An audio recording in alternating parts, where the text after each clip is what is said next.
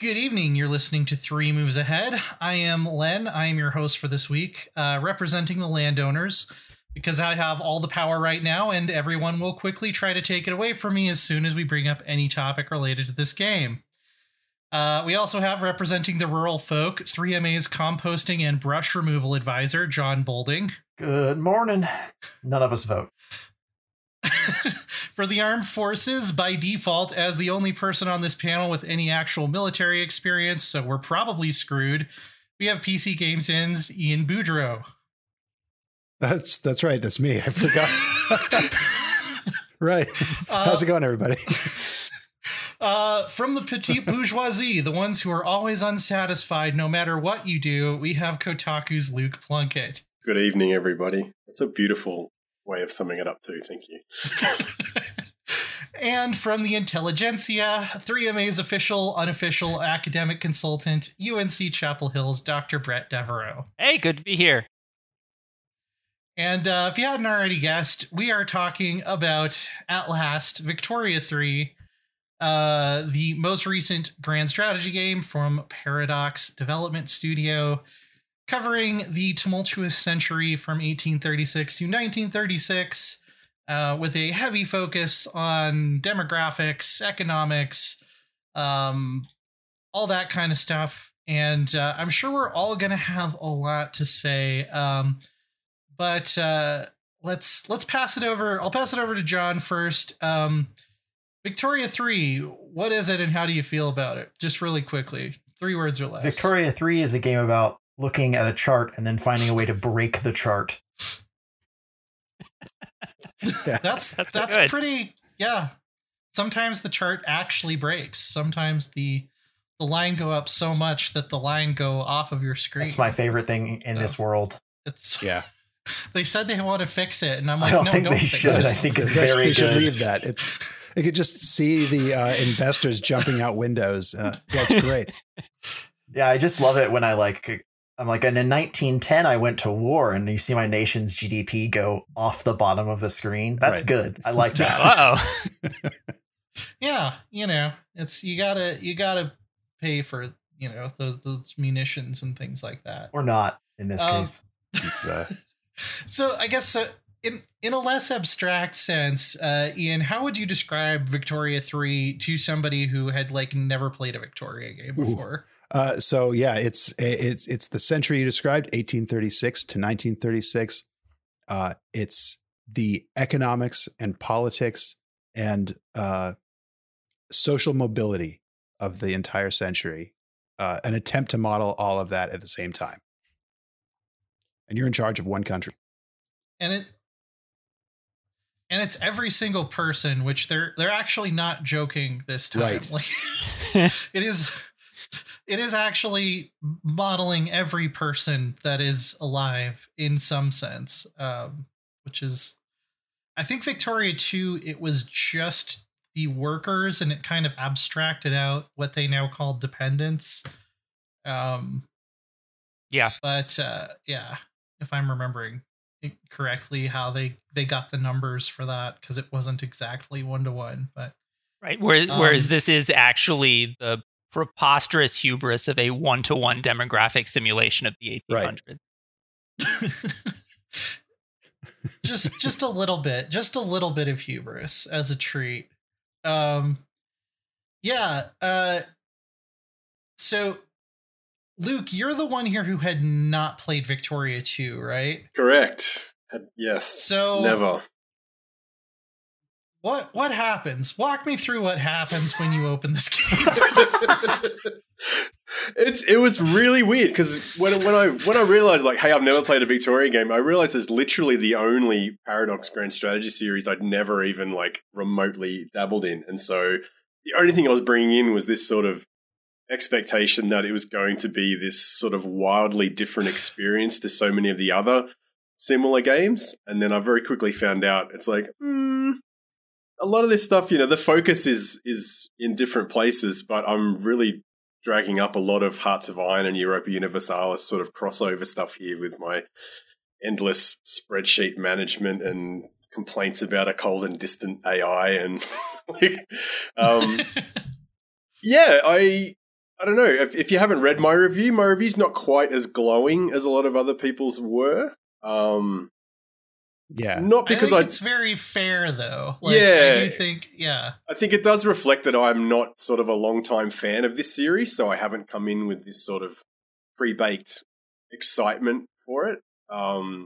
And yeah, I've sort of found that it's, yeah, like I've already said, a lot of Paradox games, grand strategy games have this sort of bleed over where they sort of, I know each one's focused on a different time period, but their, you know, their focuses and the way you play them sort of are roughly similar to the others. And I found that this was like that in ways that were worse. Like I like I said in my review, I really did not enjoy the endless economic management, but in also ways that I found were absolutely mind-blowingly incredible, which is the social malleability and the sort of political modeling stuff. Yeah, it's like I read every single dev diary for this game before it came out, yeah, and I didn't know what the hell I was doing. Which makes me feel so much better. Yeah. It took me like 5 campaigns to get into it. It's a kind of a surprise because I find that like when you get into it, I was doing a lot more building all the time than I thought was going to be happening, I guess, based on having poured over all those dev diaries. I think that reading the dev diaries for this, I didn't read them. I'm not like that in this moment, but I feel like reading the dev diaries for this was like reading the manual for a piece of machinery that you've never seen. You're like, okay, I know what an industrial printing press does in theory. I'm going to read the manual for it and also not be in person with it. Like some immensely complicated thing that you can't even vaguely understand from a description. Yeah, that's a really good way to describe it, I think. It is, right? I mean, the big design decision here, right, is that you build all of your factories yourself. And the finances are kind of abstracted away, but you're actually choosing each individual factory, which was not how Victoria 2 ran, right? You had that incredibly stupid capitalist AI, which would do much of that for you. It would just make all sorts of terrible decisions. But it really does... Say again? It would throw darts at the economic dartboard, right? Oh yeah, and just terrible aim. But here you make all the decisions, and so you are hitting a lot more buttons in that regard. Yeah, it's weird. I think I described it at one point as like you're the spirit of a nation, similar to EU4, but you're also at the same time you are playing as the forces of capital. Within your nation, because you have they have this thing called the investment pool now that aristocrats and eventually like capitalists can pay into that will pay for building certain things. And that sort of represents private investment, but you're still building everything yourself. And I actually think it's quite nice in terms of a game design conceit to avoid having to simulate an entire public economy and an entire private economy somehow. It's a very functional piece of game design decision. And then there's the other really, well, before we get into like the super, super weeds, I just want to cover for anybody who doesn't know what the hell we're talking about. So basically what you're doing in Victoria 3, like what are the actual actions you're taking? You're playing as a country. You have all these simulated people. They want different things. They joined interest groups that want different things. You're figuring out which of these interest groups can further your goals, which ones you're going to have to work against. Like if you want democracy, the aristocracy isn't going to like that. So you have to figure out how to weaken them by like getting the peasants off the farms and into factories. But now you have, you know, guys in top hats who want children to work in the mines, and that's not great either. And then you're building up industries, you're deciding what to invest in, you're trading with other countries. And, I think it's really, when I'm playing a game of Victoria 3, the two things that I'm primarily thinking of is what is my next economic goal and what is my next political goal? As far as passing laws and, you know, building resource industries more or less. But yeah, so the interesting thing about Victoria 2 was it was sort of more of a strict economic simulation in some ways, because they actually tracked every individual good.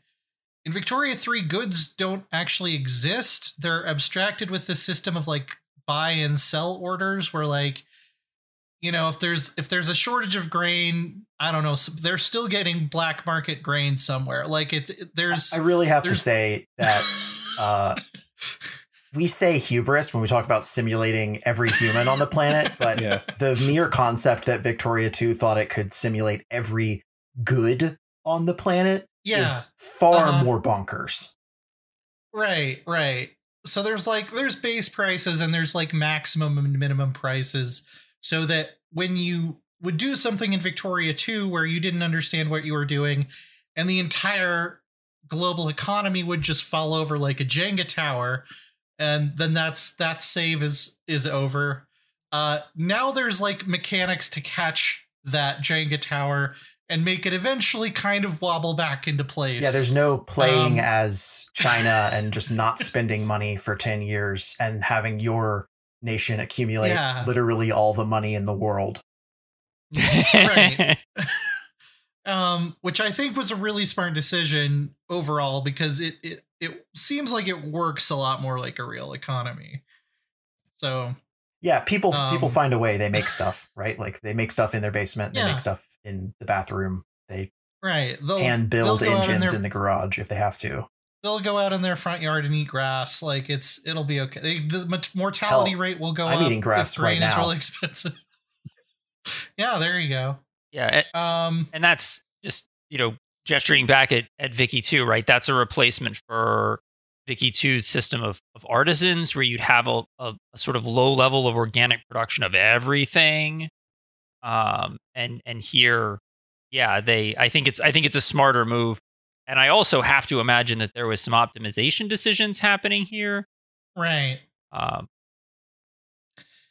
Yeah, there is like there are subsistence farms that will like produce like enough food for the people living on them and like basic furniture and stuff like that. But it is interesting that they don't really have an artisan class. There's that merchant, what's it called? Where the business is run by merchant guilds, I think, which just, sets up like shopkeepers are the artisans and they're telling laborers to make chairs. Yeah, it's in there. Like it's just abstracted differently. You have that commodity that's not tradable called services that is generated by urban centers too, that I think kind of, you know, that's a lot of what happens in your, I mean, obviously it's in your urban centers, but it's not tradable. And it's kind of that ambient amount of whatever services are in that state. So yeah, I feel like that handles some of that stuff. I need to have someone assemble the wood that I've purchased into a chair, or I'm going to buy fabric and take it to a tailor, which was the way a lot of things were done historically, right? Mm-hmm. Yeah. Right. And so then, go ahead. I mean, it's just basically measuring your, you know, the size of a city means that there's more capacity for creating those things. I guess that's how I thought of what services were as I was playing. Yeah, I agree with you. And it's cool that more modern versions of similar goods show up over time, such as things like electricity and transportation. One of the things I really think is cool about this game is that as the market expands, the market needs to expand to feed the needs of the expanding market. Right? Yeah. Like, right. It very accurately gives us the sort of explosive growth of the like second industrial revolution as new scientific processes for these established industrial things are invented over time. Right. I have a lot of fun watching that. A new method for producing steel means that you have new input demands, and those are secondary goods that are produced someplace. You know, it's a more efficient way to produce steel, but all of a sudden your costs have changed and you need to expand your production base to be able to account to produce, or not just your production base. That's not your only option. You can always also trade for these, you know, new input materials that you need. But yeah, like everything you need to grow, and then to sustain that growth, you need to grow more. It's Yeah. Well, and the other thing that's pushing it right is the way that that influences standard of living, which influences radicalism, right? If you're relying on that sort of the Prussian bargain, rising standard of living, please don't tip over into revolution. It needs to be rising. A stagnant high standard of living does you no good. It's all about relative movement. People get used to the goods that they have. And so that creates this eternal demand for expansion. Things need to get more. They need to get cheaper. There is no top.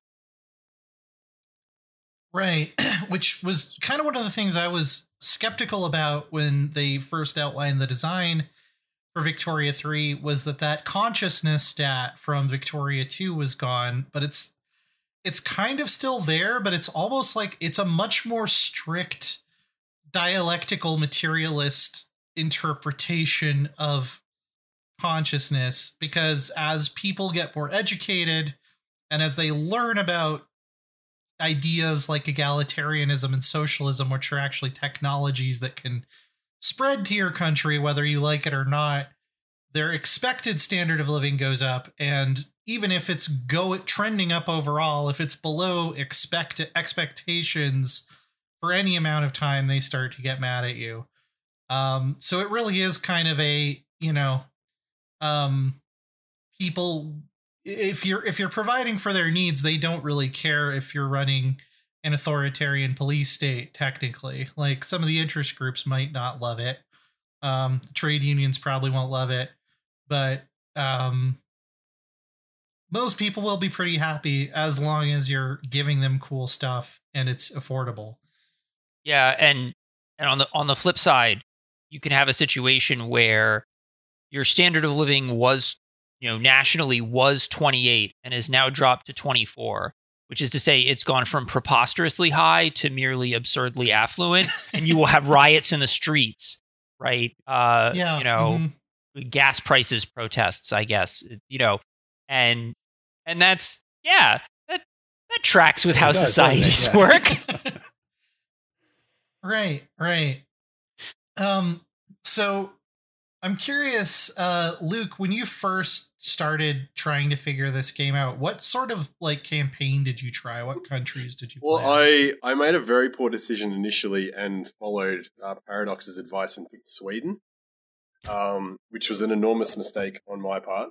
I actually went through a number of campaigns till I found that Belgium was actually by far the best place for me to get my feet under the table, because some of the other recommendations were just a bit too, how do I put it? There was a bit too much going on for me to be learning how to play this game and be successfully managing the country that I'm trying to run. So Belgium was finally where I found my sweet spot, where it was very small, but it was also reasonably industrialized and had a certain levels of education and baked in prosperity and stuff. So it was Belgium was more about tweaking the numbers and actually, me being an idiot and trying to start his career in Japan and finding that was maybe 10 campaigns too early for me to be trying to pull Japan out of the shogunate era when I didn't even know how to trade or adjust my ops and political sort of positioning that easily. Yeah, I'm with you. I think Belgium is one of the best starting countries. That was my first. Yeah, I think the economic stuff is so overwhelming initially. Yeah, and just having two states, right? Yeah, two places right next to each other, one or the other. That's small. It. Don't worry about it. Yep. So coming into this game, you sort of I didn't read any of the developer diaries or pre-release stuff either, mainly because a lot of it referenced Victoria 2, which I had no understanding of. But you sort of come into this game expecting it has these pillars that you're going to be sort of dividing your time between. Like, okay, I'm going to be doing economic stuff. I'm going to be doing political stuff. I'm going to be, I'm going to be fighting wars. You find out about 27 seconds into the game, you're going to be spending 90% of your time on economic stuff. And so the way Belgium was structured sort of made that a lot easier to get a handle on than, some of the larger nations or less, developed, less industrially developed nations that I'd tried elsewhere. Yeah, it is certainly, so much of the game is an economic simulator, and starting as a more developed nation helps you get to grips with that quickly and understand what matters. And also, I think it helped me at least figure out how the political system actually relates to what's going on in the economics, instead of just struggling to even begin to modernize a really outdated economy like Korea or Japan. Yeah, especially since I'm sure this will get fixed, you know, or improved later on, or I hope it is anyway, but I found the tutorial to be extremely limited in some instances and broken in others. Some of the game modes... Sometimes it just breaks. It was some of the game modes and some of the nations that they recommend you play as a tutorial just decide to stop giving you tutorial information. And I think Belgium was maybe my fourth or fifth sort of go at the game, and it was the first one where I got that initial screen where it says, hello, Victoria 3 works like this. You know, you need to put woods in and then you get politics out, and sort of this really base level explanation of how the entire game works. I hadn't been given that playing as Sweden or other nations. And so that is all sort of also accounted for a lot of my struggles, where not only was I going in blind, but I was going in blind and there was nobody helping me through these massively overwhelming early stages of the game. Even given my sort of very long-term experience with Paradox's games, I still had no idea what I was doing until the Belgium campaign suddenly triggered all these tutorials that were like, oh, okay, well, now that makes sense because they've explained it to me in the tutorial. Now, this is the first time, I think, like, this is a good place to mention that this is kind of a new approach to tutorializing one of these games where it's completely portable and it works in theory with any nation. I don't think they've done that before.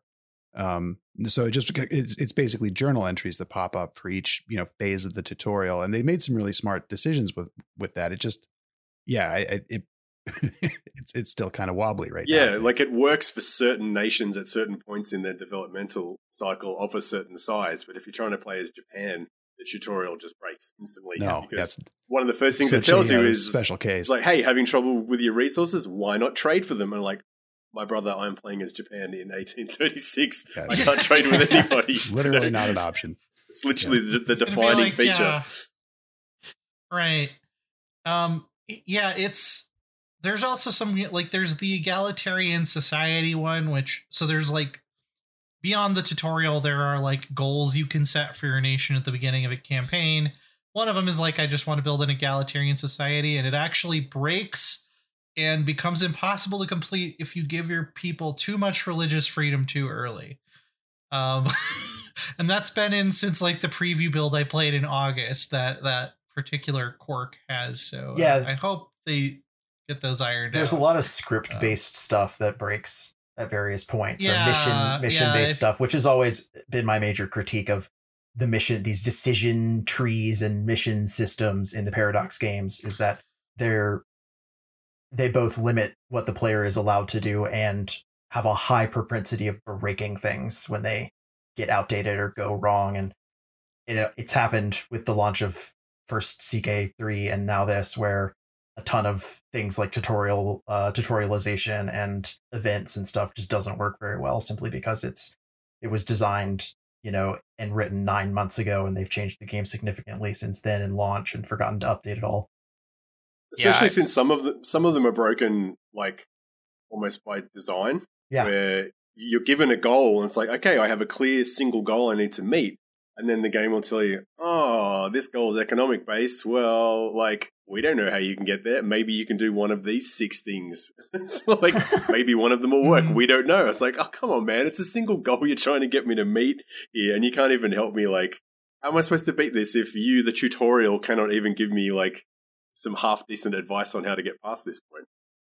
Yeah, I ran into a similar issue with the economic goal chain, where by the time they gave me the objective of getting the prices of iron, steel, and coal, they're like, you should get these prices to be really low, and I'm like, I have a 1 billion pound economy. Shifting the price of coal down 25% is not happening. There is not enough coal on planet Earth at this point. Like, why can't I just I had that exact same block. Yeah. Why can't I skip this step? There's times when that might not be a good idea. Like, if you're like a coal exporting country, you might not want the price of coal to get too low. Right. Because it also affects you know, the dividends and the wages that get paid out to your workers. We were actually having this debate a little bit on the Discord, and I'm curious to find out what, like, the real number crunchers in the Paradox community end up determining is, like, the meta, because I was saying I usually stop building stuff once the price gets down to about 25% below base, because I'm afraid that I'm just going to run my workers out of a job if I reduce the profitability of the buildings too much, which can have an impact on your standard of living. But then there might be stuff where... Have you considered welfare? Yeah.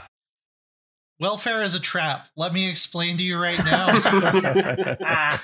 There's some major problems with welfare currently. Not if you're building socialism in one nation, my friend. That's true. If you're a fortress-like ethno-state, you can do it. No. But if you have open borders, your borders are only open or closed. There's, like, no immigration quotas. That's and people true. Will say, oh, well, I mean, you can discriminate who you let in. If you're racist, based on culture. Only open or closed and super racist. Those are the options. That's what I ended up doing as Japan. Is it's like, not just super racist. There's also religious discrimination. Oh, right. So you can be like, they're not Christian kind of enough to enter. Want, yeah. Right. Yeah. But here's what happens. There are two ways to be a bigot in this video game. If you have open borders and multiculturalism and freedom of conscience or separation of church and state, and the trade unions are saying, hey, we want welfare, you're just going to have to gun them down in the streets, because let me tell you what'll happen. Everyone will say, oh, standard of living in this country is really high. They're going to move there. They're going to get on welfare. They're going to start draining your economy, and you will literally not be able to build buildings fast enough to give them all jobs. And I've had that death spiral happen to me more than once. I'll send you my United Syndicates of America game, and you can wonder gloriously as I have collected a vast proportion of the world population and put them to work in my factories. Okay, well, my solution when a shit ton of people immigrated for better standard of living was the classic American solution, which is to put them on boats and use them to invade other countries. There you go. Okay, all right. I had a similar experience with a run as Spain. I think I'm over 100 million people in the 19-teens, mostly immigration based, but. I have had to do some serious imperialism to get enough raw materials to keep the factories, to keep standard of living up, to pay for my glorious welfare state. I think it's a less glorious welfare state for the people on the wrong end of the bayonets. Look, all I'm saying is that, yes, we did invade all those decentralized nations and take their territory by force, but their standard of living has tripled. So, you know, who's really in the wrong? Wow. No, I mean, in this game, let me tell you, the worst thing that can happen to your country is for someone to find oil on it. Yeah. Yeah. At least when Brett's at the wheel. Oh, man, we got to get some multiplayer going sometime. Which, by the way, you can finish a campaign fairly quickly. I think it's about 20 to 25 hours, depending on how much time you just spend on Speed 5 cruising through to wait for laws to pass. So I think it's got good multiplayer potential, just because it's not going to take nearly as long as EU4 or CK or even Stellaris would. But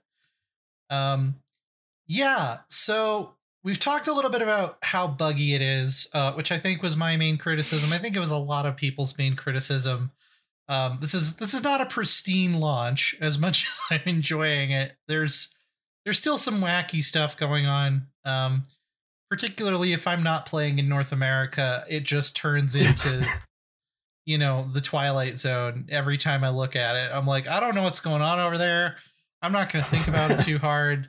The American Civil War is just broken right now. Yeah. Right. Yeah. The way like a known issue, I think, in that post they put up. Political power works. Yeah. But I do laugh my ass off every time I look over there, and I'm like, yeah, that's the Confederate States of America right there. Yeah. It's New York, Massachusetts. Yeah.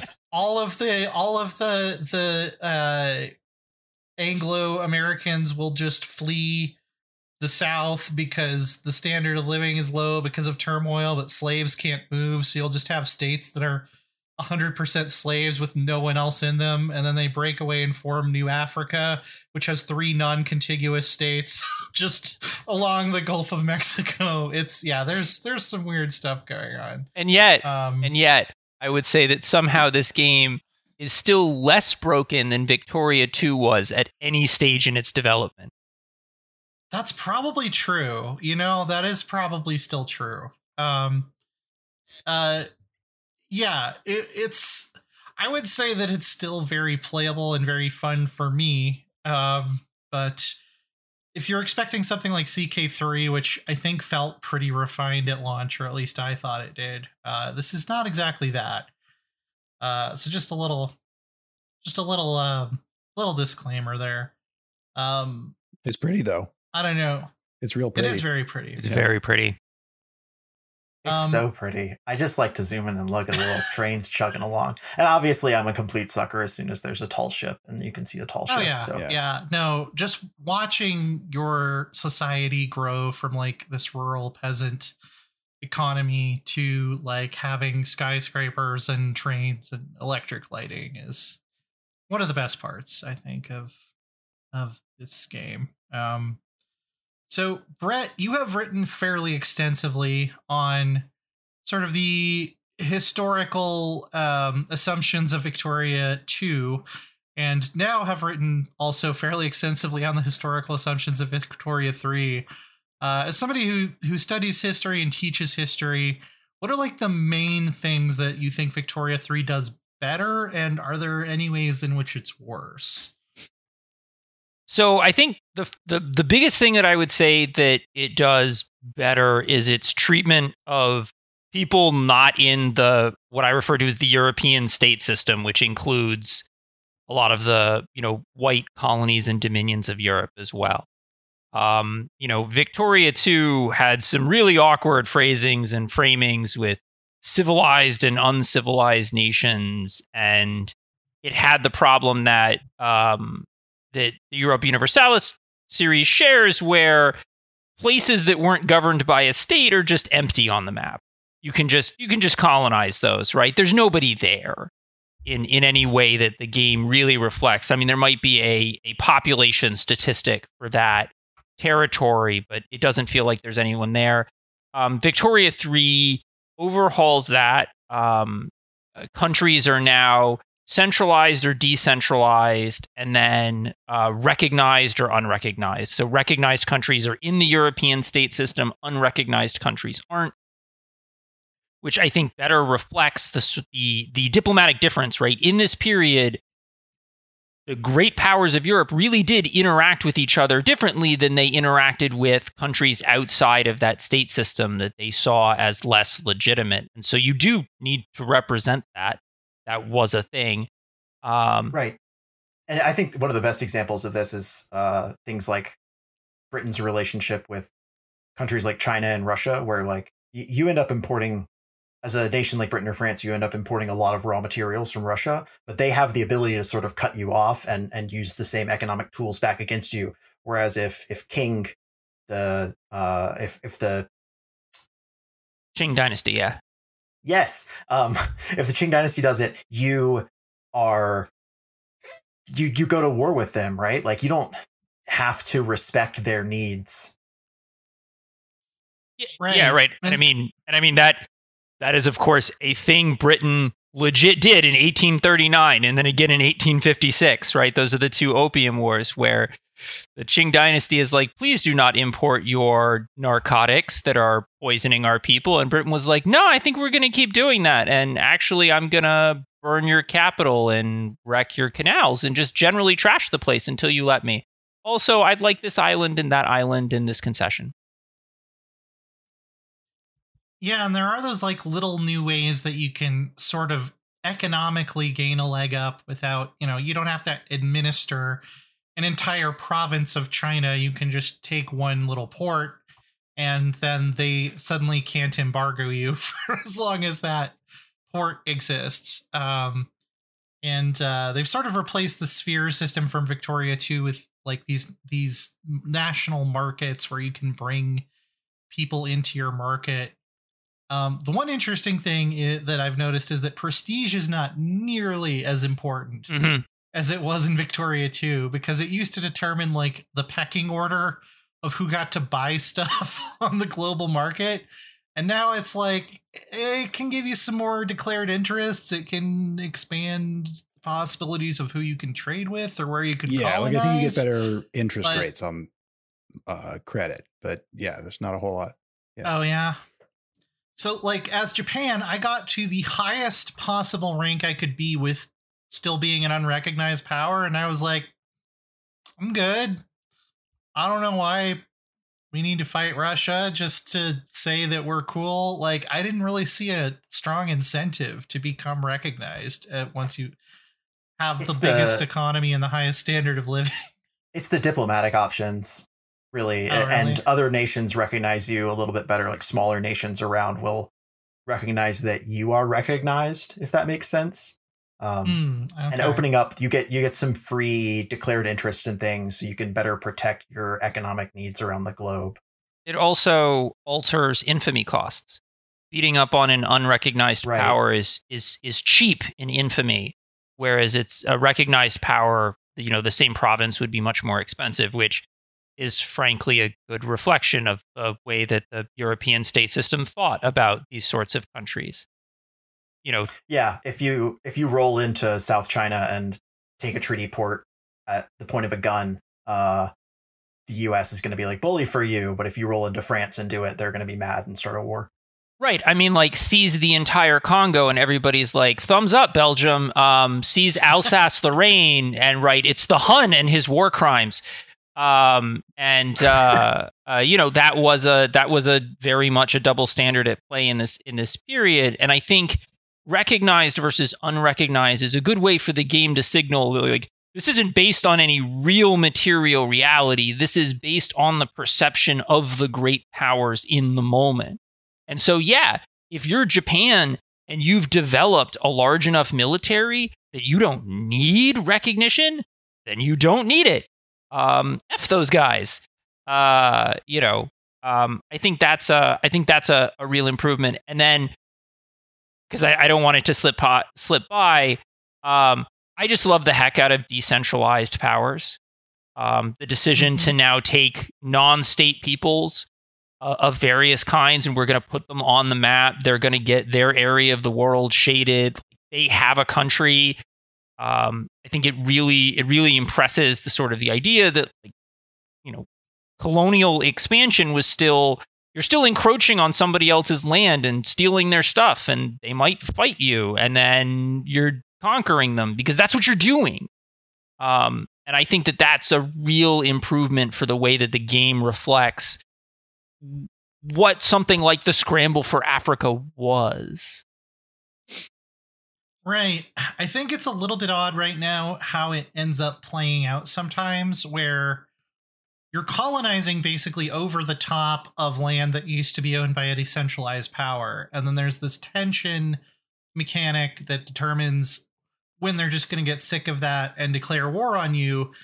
But usually it seems like you want that to happen, because if you win the war, you just take everything, which to me kind of felt like, I don't know, that like that kind of feels too easy. Like, maybe I could take some extra land and not have to use a colonist on it.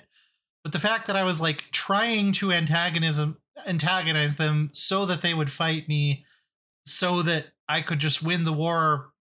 I mean, it's pretty much automatic if you're playing as a major power and you're able to get your forces there. And then it's like, okay, I just got all of these free colonies that would have taken me years and years and years to actually set up.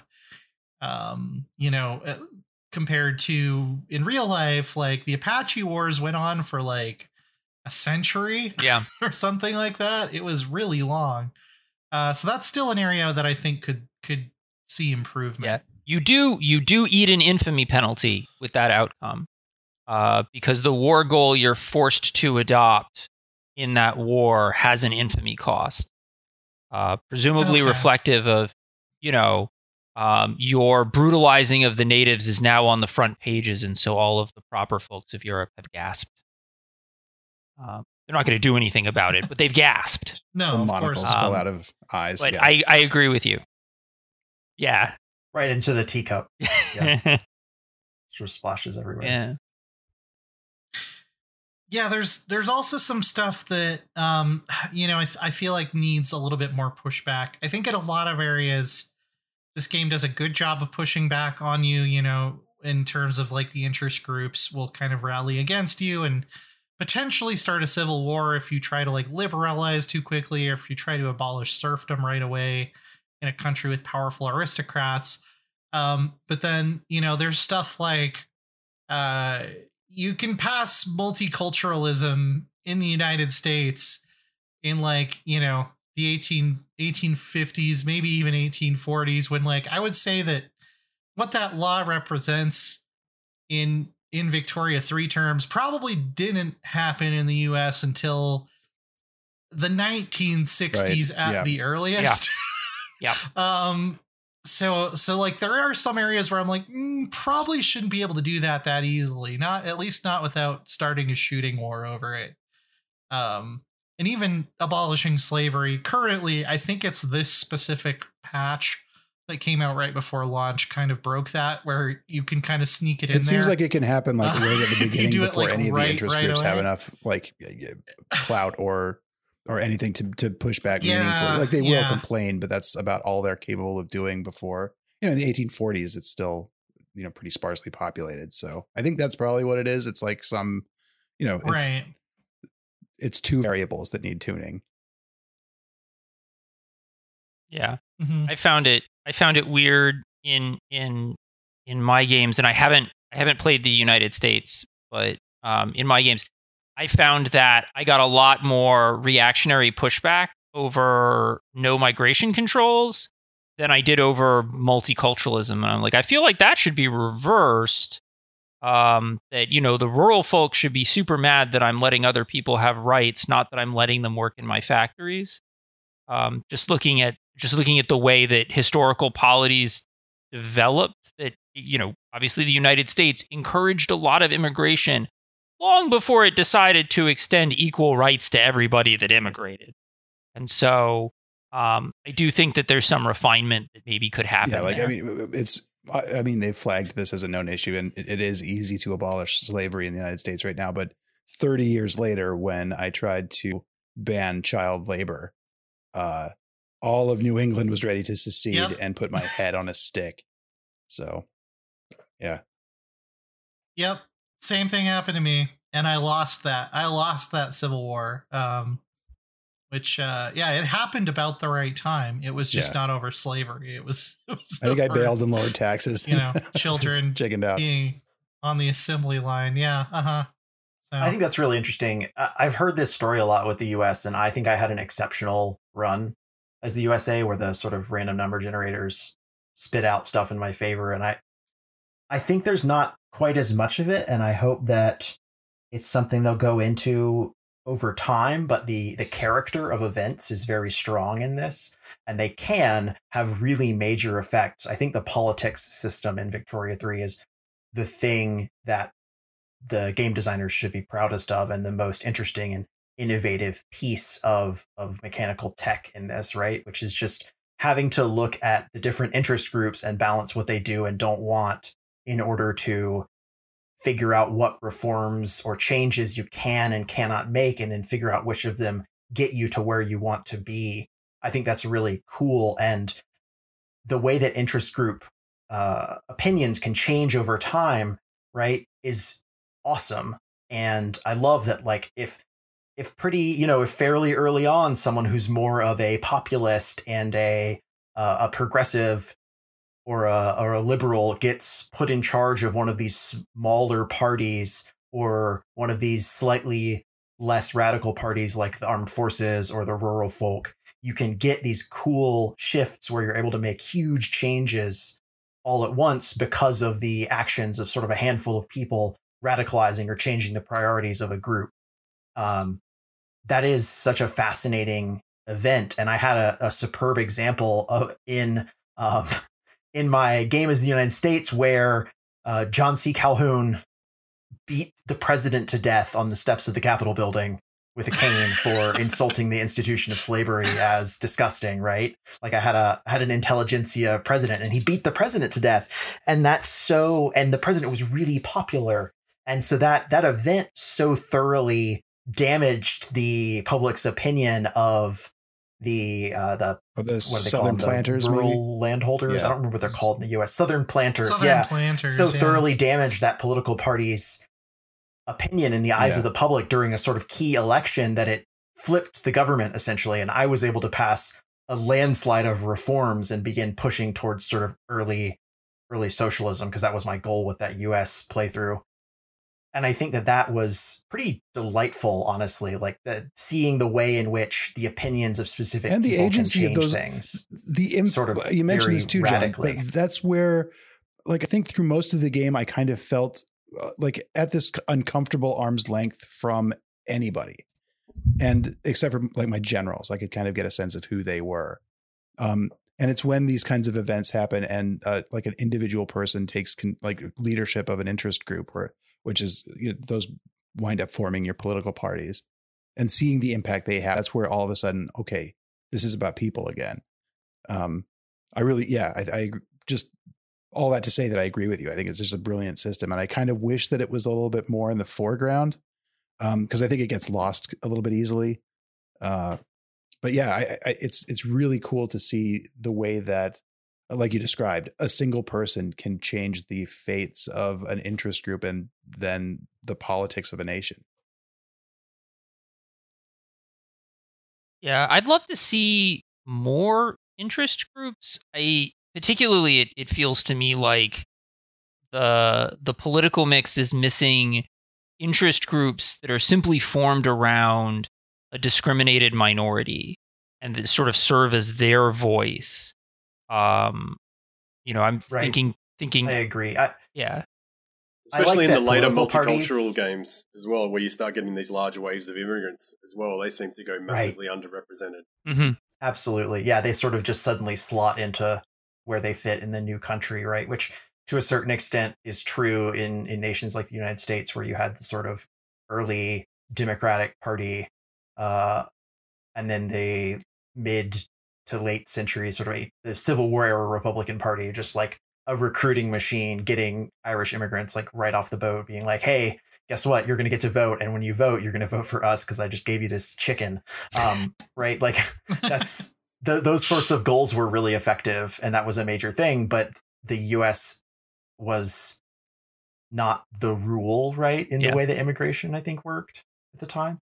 I would love to see interest groups be able to splinter, though. I think that would be a very fascinating evolution of this system over time, just in the same way that priorities shift and political parties form and dissolve over time, which I love in this game. Yeah. Well, there's so much more they could do with, like, you know, interest groups that are like mad enough for long enough might like develop a paramilitary. Mm-hmm. There's like some events that are kind of based around clashes between supporters of different interests in the streets, but I could see them systematizing that a lot more. Yeah. And they can majorly shift, but yeah, it's all sort of event driven, right? It's not, it's triggered by stuff. Like if you form a communist nation and hold it communist for long enough, eventually your sort of relatively conservative armed forces will flip to become like a Red Army nationalist, proletarian movement rather than a sort of like reactionary conservative movement. The fun part is I had that happen in social democracy Spain, which that created. I ended up with because in that game I was not planning to go communist. I ended up with a sort of two-sided cordon sanitaire where the industrialists, intelligentsia, and the trade unions were the coalition in government, walling out the communists on one side and the phalangists on the other. And I was like, okay. Yeah, the late game can get pretty wild. Like if you think you're just going to go for social democracy, there'll be people who are like, no, not far enough. We got to keep going. And then there'll be people be like, ooh, too far. Let's back up. I love it. Like I I had my sort of Communist USA game I was playing, and in the late game, a little, I think probably around 1900, I end up passing proper freedom of speech, right, and protecting speech. And I didn't get rid of the secret police, though. That would be fucked up. Just wouldn't be communism without secret police. Anyways, you gotta, I mean, sometimes it's the only way to suppress the landholders. You just got to tell them, we're going to pass this constitution or I'm going to kill your whole family. Like, they'll listen to that. They do. They're good at listening to that, in fact. But I had this sort of delightful thing where I was like, let's have a little free speech as a treat, and immediately fascists, right? Like the next election, a fascist party took 10% of the electorate. And I was like, God damn it. You opened up Parler, and you know, that's just what happens. You know, it's the Always Sunny episode. You tried to make the most American bar in America, and yeah, there it was. Out. Yeah. Well, and what I do, yeah, I was going to say, what's also really, what I like about the politics system is that it's, and they could perhaps be a little bit better at explaining this to player, but it's interwoven with the economic system. The interest groups that pops tend to fall in have a lot to do with their position in society, and your landholders and rural folk tend to be your arch conservative change nothings. So as you industrialize and change the structure of your country, you're going to change the makeup of your pops and their wealth, which changes your political system. Like, if you want to hit the gas towards a sort of liberal in both the economic and political sense state, do public ownership of companies, because you'll have buckets of intellectuals and capitalists with ownership shares that will vote for the things you want. Now, if you then want to like have labor laws, good luck with that. Because you now have entrenched industrialists that will fight you, and so I think the game does a really interesting job of simulating that the political change is connected to the economic change. They feed back into each other. Yeah, and it's also like the percentage of a pop that is politically active at all, because at the beginning, most of the poor people are just sitting out, like they don't care. They don't have any power, and they don't really. If they do care, there's nothing they can do about it. Right? Yeah, it's based on their education level, which also has an effect on like what jobs they can eventually promote to. Because eventually, even if you're trying to run like a totalitarian, you know, monarchy, you need engineers, and you're not going to have any engineers if you don't make schools, because that's where people go to learn to be engineers.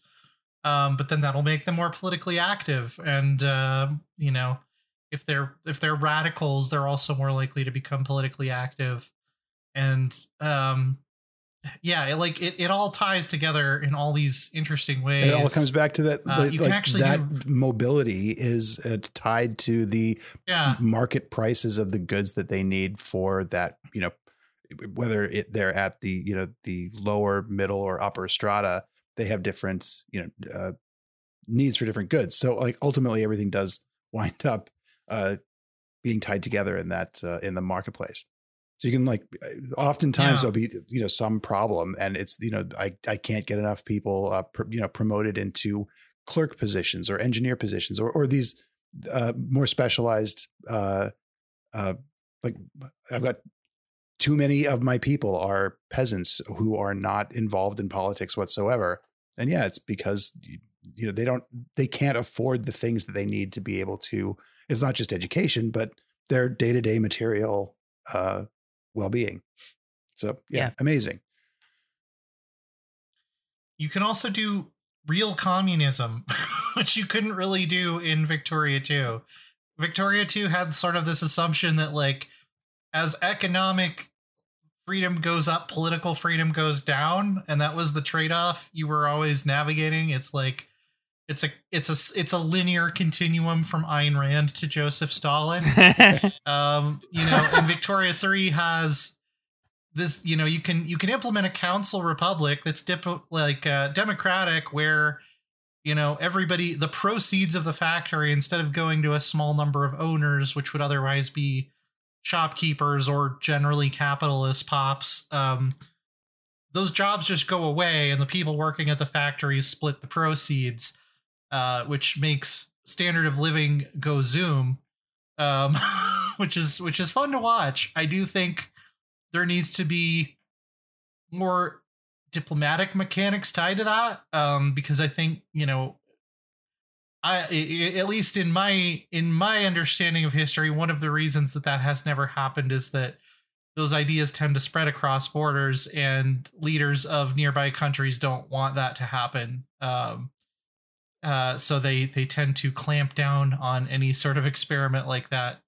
If you look at the Paris Commune as an example that from this time period, and currently they don't really care. You can go like full anarchism and as like, you know, Switzerland or Belgium and France just be like, yeah, that's cool. Just don't start sending flyers over the border and we're all good. A little penalty, I think, if you don't have ideologically similar governments, but it can be completely offset by trade. Yeah, but it's not. Yeah, it's. I think this was one of my biggest issues with the game was that, like, there's an extent to where you're responsible and enjoying managing your own nation. Like, that's fine. But the point of giving you the whole world to choose from and interact with is that it is not just a simulation of your nation. It's your place in the wider world and how the world's sort of evolving around you as well. And I found the extremely limited ways that the world reacted to your decisions to be really disappointing.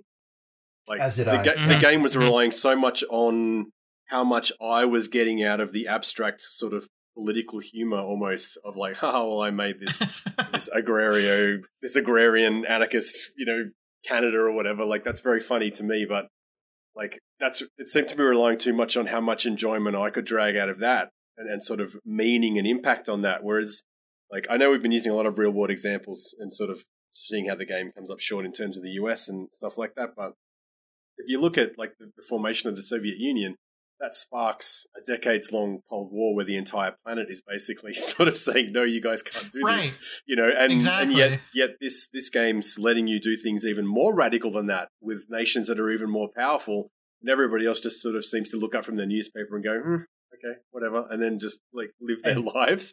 And not only that, but like you can be best friends with the mega-capitalist colonizing monarchist empire as the ultra radical vanguard state, and your pops don't care. That's the weirdest thing is the people they don't care about like, your foreign policy at all.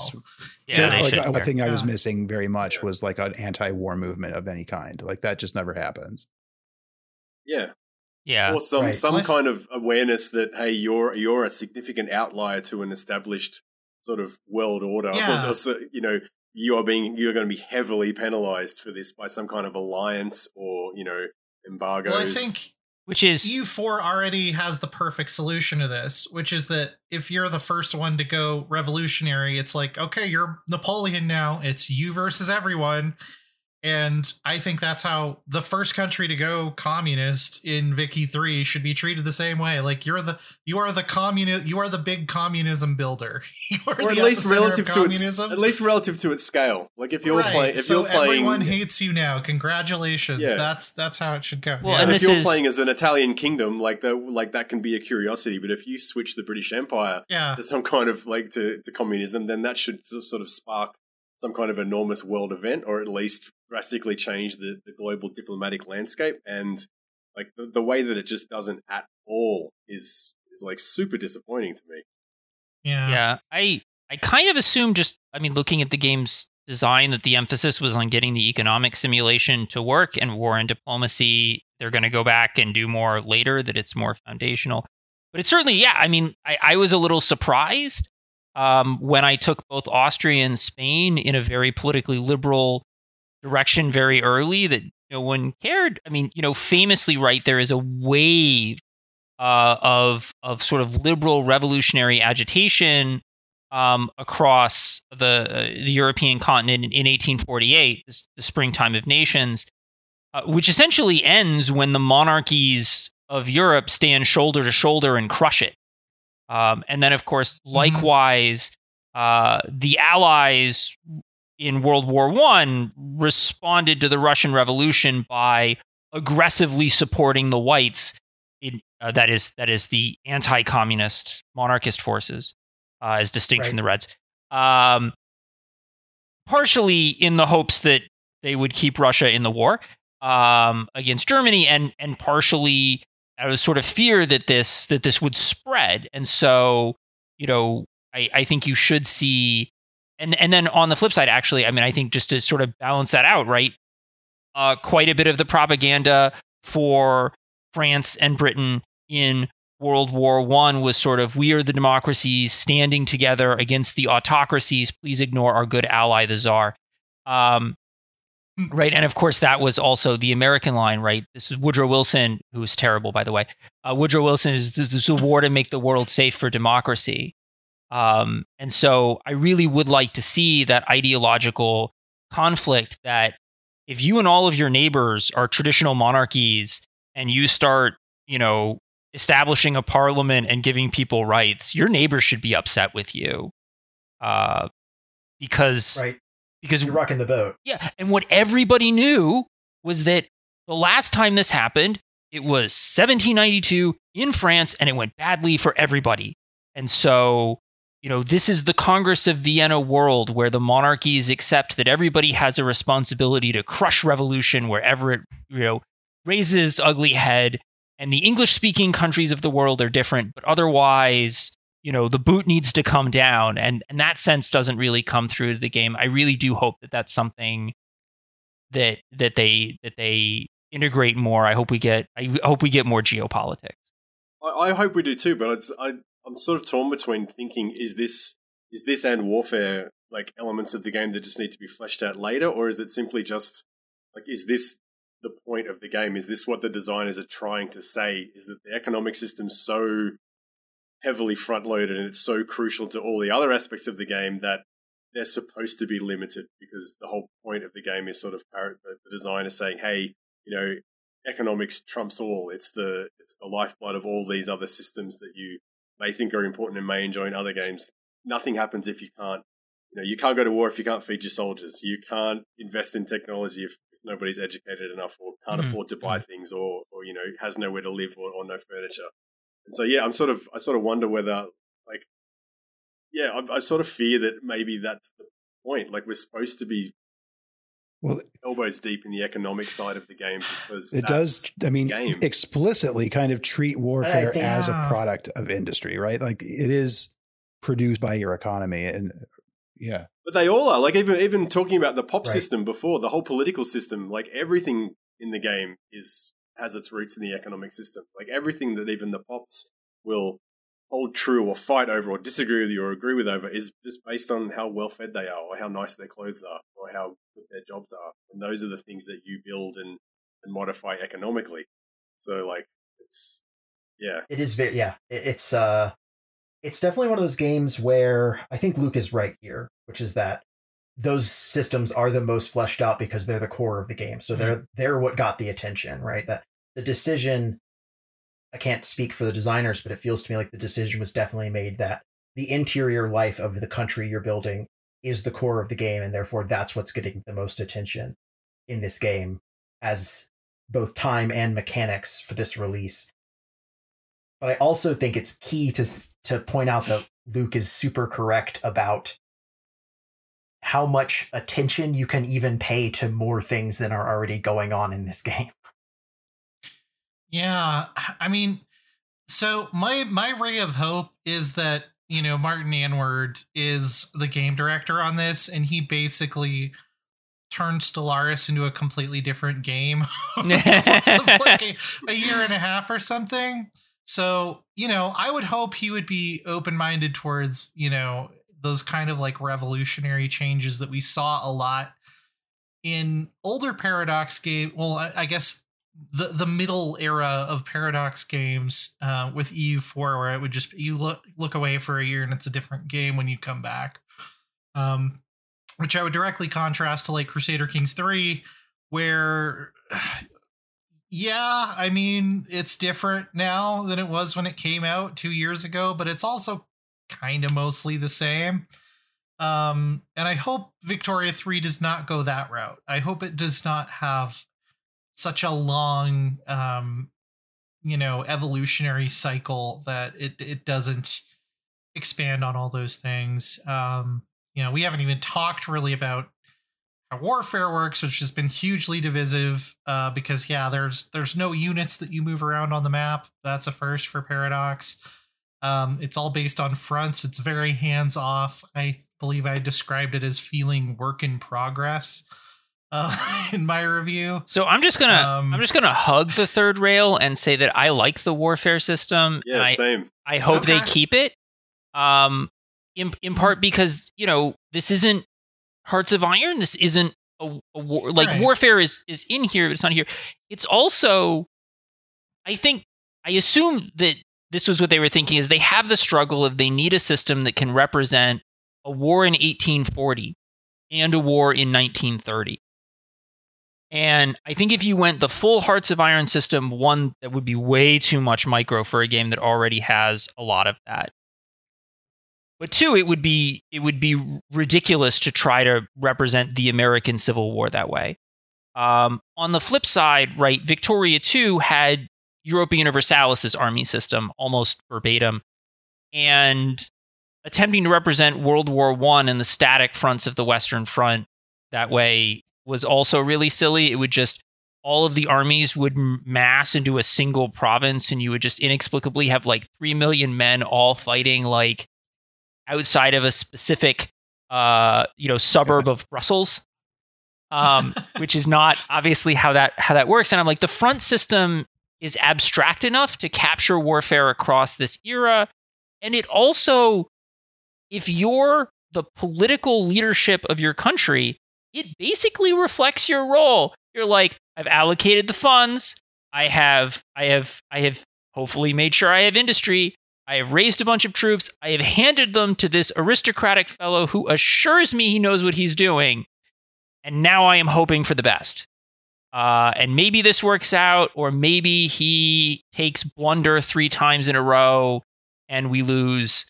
War is too serious a matter to be left to generals. And that, I'm like, yeah, like if you're,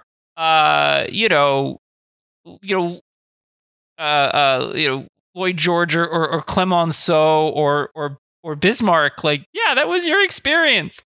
I sure hope this Moltke fella knows what he's doing. It scales so well. I think that's the thing that really impressed me about it and that I enjoyed is that the same system not accurately, but it can suitably sort of handle a tiny colonial skirmish in an African colony, and then the exact same system can ramp up and fight World War I across Europe. And you don't really have to do anything else but watch the numbers get bigger. Like it's not a dramatically different thing from your point of view, because as the disembodied sort of economic manager of the country, you're just pumping more money and men into it. And yeah, like you just said, it's let the generals handle the actual fighting. And the system I just really liked how it was able to scale from 1836 to 1936, which you would think would be almost impossible, by sort of breaking it down into such an abstract concept and making it just more reliant on how much you can pour into the thing. I think it did a fantastic job. And plus, this is really weird praise as well, but I love the sound of it. I just want to get that out on the podcast too. The little rumbling artillery sounds you get in every war. Mm-hmm. Oh. No, it's good. The sound design and music design on this is definitely one of Paradox's best. Oh, yeah. If you want some upsetting warfare noises, by the way, invent and use poison gas. Ah, yeah, I bet. Yeah, that's great. I have not actually deployed chemical weapons. You will feel like a monster. And you should. Good. That's really... Yeah. But I also really think that this was the way to go as far as the combat system goes, and for a lot of the same reasons. And I think that, another reason is to think about... I'm sure, well, they've got lots, I'm sure, of documentation on player behavior at Paradox now. And when, you have a Hearts of Iron type game or something like that, what players are going to do is gravitate towards optimizing an army, because I think that's just what you kind of expect to do in a strategy game.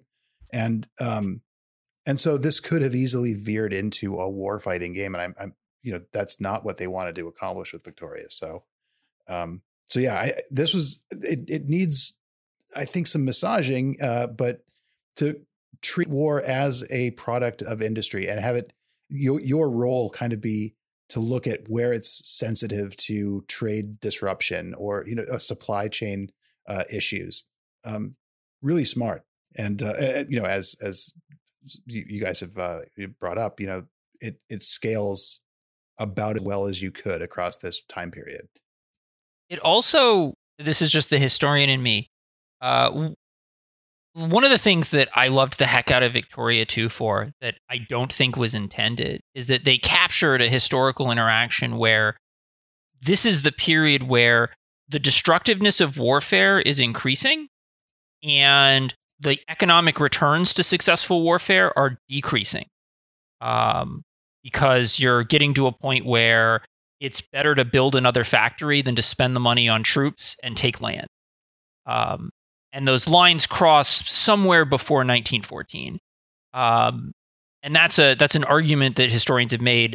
Fellow Azargot makes it, I think, pretty persuasively. And Victoria 2 managed to do this more or less by accident. That emerged out of their systems. And Victoria 3 still has the systems for that. Late game wars, you can get in my Spain game around like 1900, I think Russia declared a war to try and annex Moldova, and Austria and a couple of the German states jumped in, and they killed like 10 million people for this province that was just not worth 10 million people. And that's kind of a beautiful historical lesson emerging emergently out of the mechanics.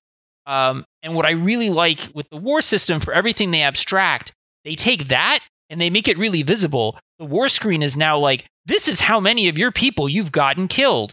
This is how many of them are like amputees that can never work again. Yeah, and this is how much money you spent on this dumb idea, you idiot. And I love it. It's great. I completely agree with that. For all that I don't like some of the lack of depth in the war, it does do a really good job of showing the futility of the industrialized warfare, especially over time as it adds more new stuff, right? Like at first wars happen and it's about maneuver and artillery and whether you got the jump on the other army or you have cannons, right? Or better cannons. And then over time it becomes like, maybe we shouldn't use so much artillery because we just turned thousands of square kilometers into mud. Some of the can we not do that anymore? Yeah, some of the higher end military texts ramp up devastation too. So you end up with like, congratulations, you've conquered the province. I hope you weren't planning to do anything with it for the next 5 years. While you have to detoxify the soil from all the poison gas you used and the unexploded ordnance that is just sitting around. If it goes on long enough, and I am speaking from experience. If you do some chemical warfare around an area long enough, you can create zone rouge. You can create a red zone where the devastation just isn't. It just doesn't go away for so long. Like, it's just not going to go away. Right. Congratulations, you ruined this. It has a knock-on effect, too, because the productivity of that state goes down. It causes turmoil in that state, which makes people leave, which also makes the productivity go down. Kind of, it's like a triple whammy, because they're going to leave. The people that are still there are going to be less productive. Everything's blown up. Their standard of living is going to go down, which is going to make everyone mad, which is going to create turmoil in other states, which also will then make the productivity go down even more. So it's just like, war is pretty bad. Yeah, congratulations, you've created Weimar and post-war France. Good job. But as a historian, that warms my dark, cold heart. But I thought that was an important lesson, and one that they now that they foregrounded. I just the first time I looked at the war screen and I saw that they're like, the casualties aren't just floating numbers. They're going to total them up for you. And I just, in again, my weird morbid way, I smiled. I'm like, that's glorious, because by the time we get to flamethrowers and machine guns, this is going to teach somebody a lesson. I also really like the way the diplomatic stuff, because I don't know if this was the same in Victoria too, but the way that each conflict begins with the sort of saber rattling diplomatic phase before it starts moving into mobilization and then the outright warfare.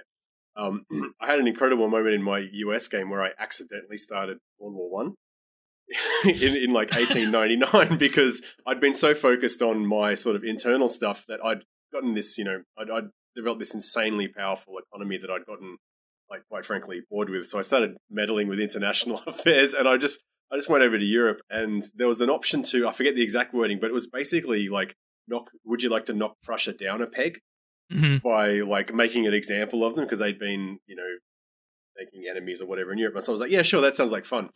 And then I triggered that event and I'm like, I'm allies with the British Empire. Nothing's going to come of this. Like, this is going to be... And then I watched the diplomatic... So if you haven't played it yet, when you get to this sort of stage of a diplomatic breakdown before a war, there's a list of potential combatants that's determined by their relationship to the countries involved. And you start seeing these countries start committing themselves to one side or the other. And sometimes you'll do this and no side will commit to anything. But in this, I just assumed it was going to be me and Britain and they would back down. And then I started watching France, Russia. Yeah. If you put too much weight on one side of the scale, then the other one tries to balance out. And so suddenly this little attempt to sort of like just knock Russia down a peg turned into this war that just killed millions and millions and millions of people over years that I think I eventually lost just because they just ground my numbers down. And I was like, man, that was really... I was almost thinking it was a bug. Like, oh, that was a shame. Well, you know, that one. And then I was like, oh, that is how it actually kind of happened, though. So, like, if everyone had picked sides and was sort of spoiling for a fight by 1899, and I just happened to be Archduke Franz Ferdinand instead of something else, like, it was actually a really cool way to sort of set up the modeling for a First World War, almost as like, okay, look, if you want to do this because history did this, the way we're going to let diplomacy and warfare develop will sort of make this a very plausible thing you can do in your playthrough. Well, and it wonderfully mirrors the sort of the diplomatic history, particularly I think of Imperial Germany, where famously Kaiser Wilhelm bragged about how much he could get, quote, with the mailed fist, that he would make extravagant demands and people would back down because Germany was really powerful until right in 1914 they didn't. And everything exploded, and the system produces that same thing. You can go to some weak country and demand a bunch of their territory, and if nobody sides with them, they'll just let you have it because they can't win a war with a powerful state.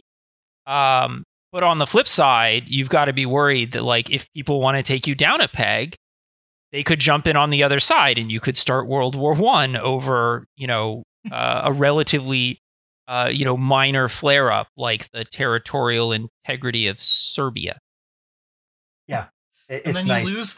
You lose the war, and you have to pay war reparations. And somebody goes, "Hey, our standard of living has really gone down. You know whose fault I think that is? Yep, the generals. It's the generals. It's immigrants. Yeah, definitely immigrants. And then I will say that one of my problems with the game stems out of the warfare system and how it's awesome that it's so systematized. And I like the saber rattling, right? Don't get me wrong. I like the diplomatic plays, but I don't like the feeling that you have to pick everything you want to get out of a war at the beginning, right? There's no sort of disastrous, oh, I'm going to invade through Belgium into France, and so after this is over, they're going to give the Belgians all of my colonies, right? Like, that sort of German World War I behavior can't actually be mimicked within the game, which is unfortunate, given how it shakes out. Yeah, and once a war starts, the participants are pretty much fixed. So you can't have, for instance, Italy jumps into World War I late and then, promptly humiliates itself on the Isonzo. And switches sides. That's World War II. But yeah, don't they switch sides in World War I? So Italy joins World War I on the side of the Allies, despite having had a treaty with the Germans. So yeah, they switch sides and then join the war. Whereas in World War II, they join the war and then switch sides, like you do, as you do. And in both cases, the Italian military performed poorly. Look, they did all their doing well about 2,000 years ago, and they're done. I know. Okay? They used it up. It's gone. Anyways, I dislike that. They do have a specific diplomatic option for the, I'm going to invade Belgium to get through France, even though they're neutral. You can do that, which is nice. I really like that. It's an important part of the politics of the period, which is that, like, you can just be in the way of one of these juggernauts as it wants to fight another juggernaut, right? And I like seeing that play out, but I don't like that there's no way for the United States to join World War I.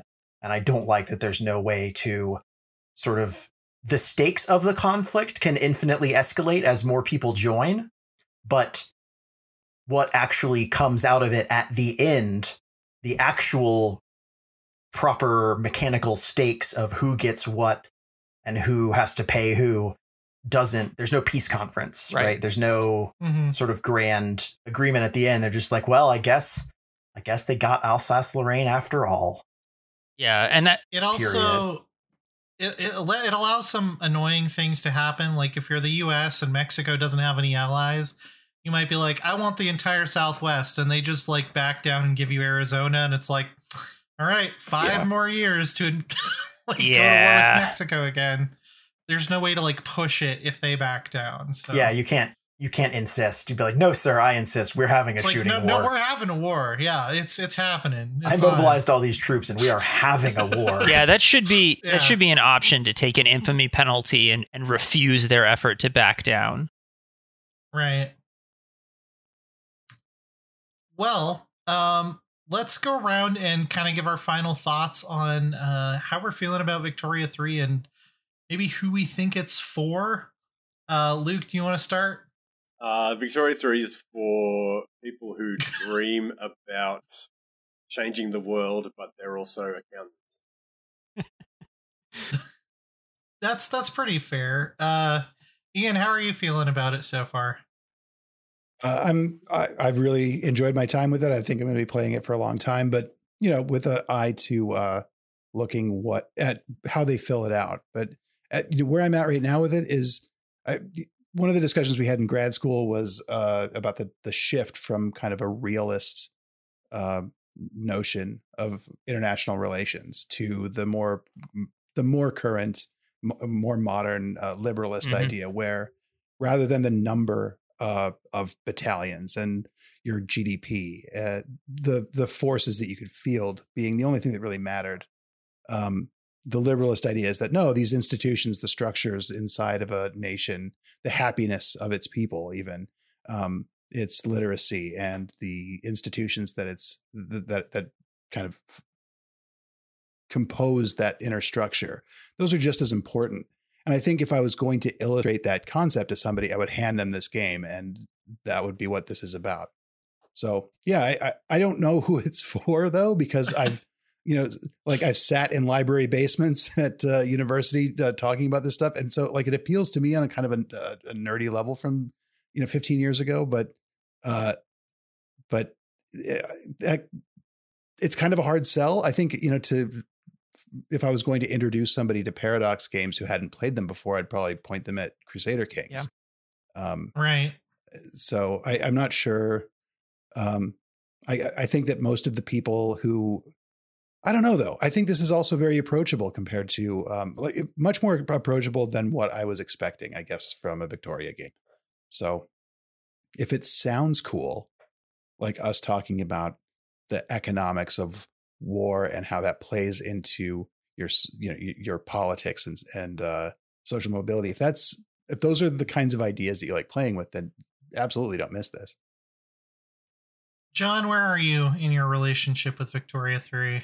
I enjoyed it a lot. I think it has some of the most interesting, some of the most impressive game design that Paradox has ever done as a studio in the politics and economy systems.